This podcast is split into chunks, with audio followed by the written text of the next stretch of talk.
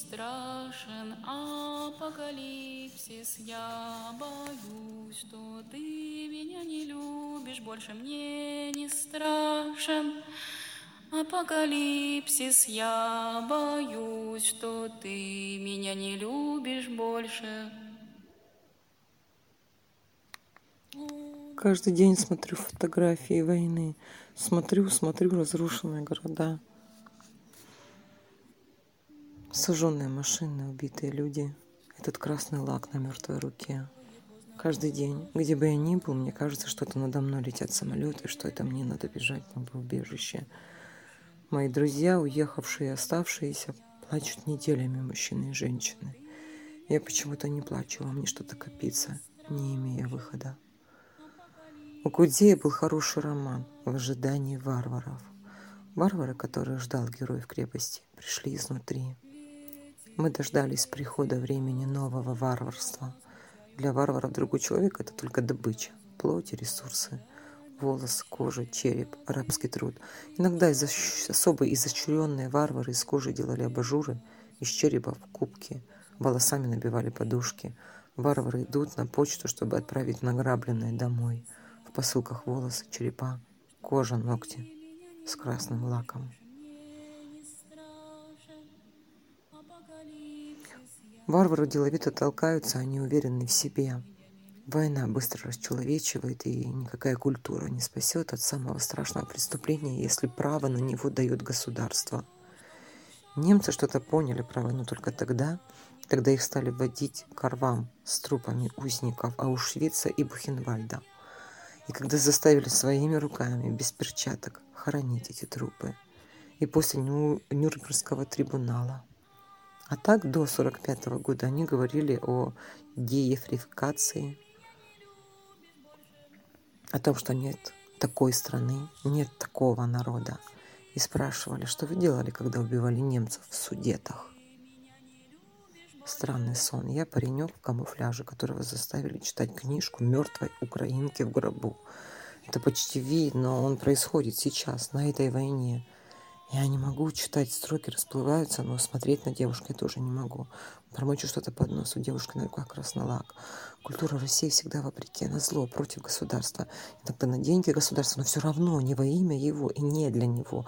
Государство и политика в России убивают и разъединяют, рушат семьи, ломают жизни. Культура спасает и собирает то, что человеческого еще осталось в людях.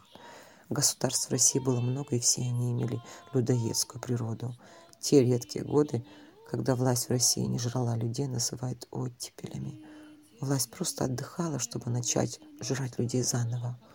Культура всегда про то, что не важно государству, про милость к падшим, про сострадание – про бездны и высоты человеческого духа, про отчаяние, про одиночество, про смешных, маленьких, убогих, никому не нужных, не своевременных людей, про меньшинство, поэтому русскую культуру мало кто из государства уважал и почти никто не любил.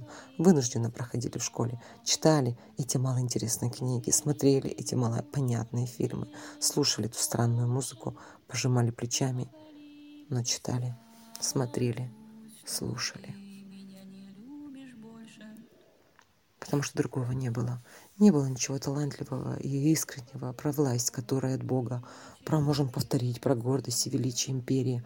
Вернее, иногда государство такое заказывало и заставляло писать, снимать, петь и декламировать, читать, смотреть, слушать.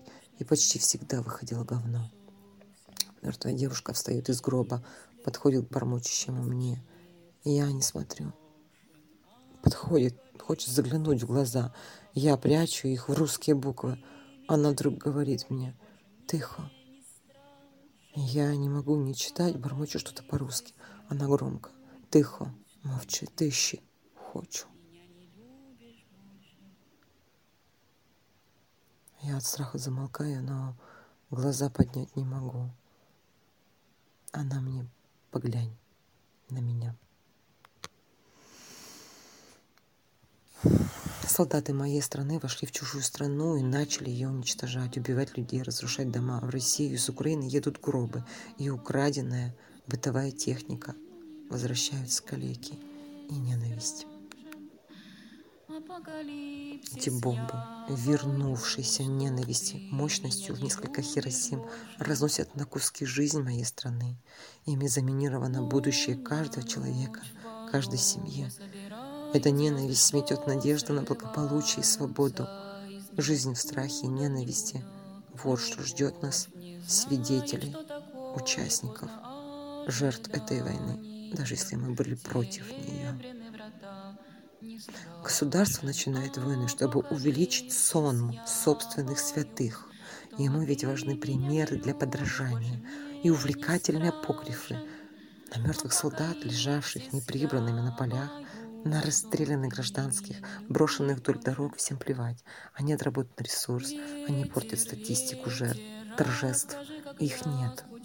Об этих брошенных мертвецах думает искусство, об их последних словах, об их снах, об их нерожденных детях. Непогребенные мертвецы, герои настоящей литературы, честного кино, искреннего театра. Я молчу, мертвая украинская красавица молчит. Пауза. Она смотрит на меня, я смотрю на ее руки с ярко-красным маникюром. Хочу нарисовать меловой круг. Она шепчет, не допоможе, хлопчик. Це не допоможе. Я знаю, что не поможет, но я хочу прервать изматывающее меня отчаяние. Хоть скрипом мела, хоть стуком сердца. Она замолчала, как назло. Все. Те, кто начинает войну, всегда проигрывают. Те, которые насилуют, убивают, пытают мирных жителей, военные преступники, те, кто их оправдывают, тоже.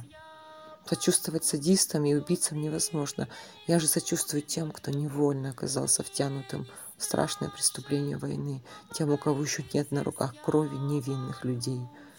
Вспоминая рассказ Олега Табакова про то, как бабушка заставила его отнести хлеб пленным немцам, которых дали через Саратов после войны. «Они же враги!» — возмутился мальчик Олег. «Они люди. Теперь им плохо», — сказала бабушка. Мальчик Олег отнес хлеб совсем молодому ободранному немцу, тот заплакал. Табаков запомнил это на всю жизнь, рассказал мне.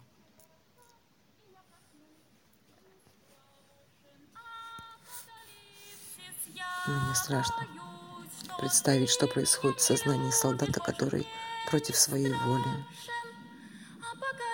оказывается в чужой стране и выполняет приказ «убей» только для того, чтобы от него отстали. Мне страшно представить родителей, которые сначала поддерживают спецоперацию, а потом получают бумажки с лживыми сообщениями о гибели их ребенка по причине несчастного случая.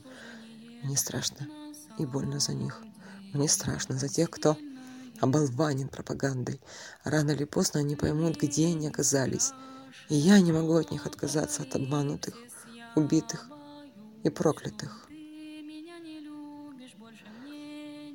Женщина из Бучи перед войной брала онлайн уроки маникюра. Вот откуда у нее красный лак.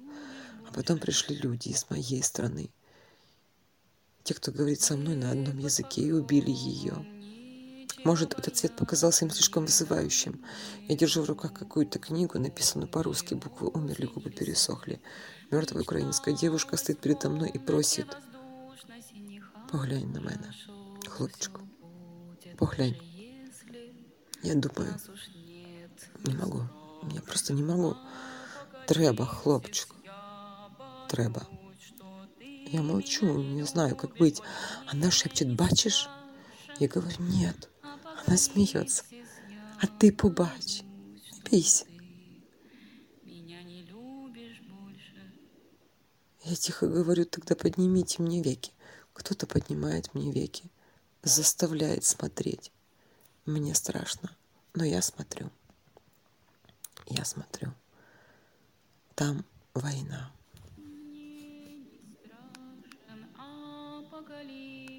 Я боюсь, что ты меня не любишь, больше мне не страшен. Апокалипсис, я боюсь, что ты меня не любишь больше.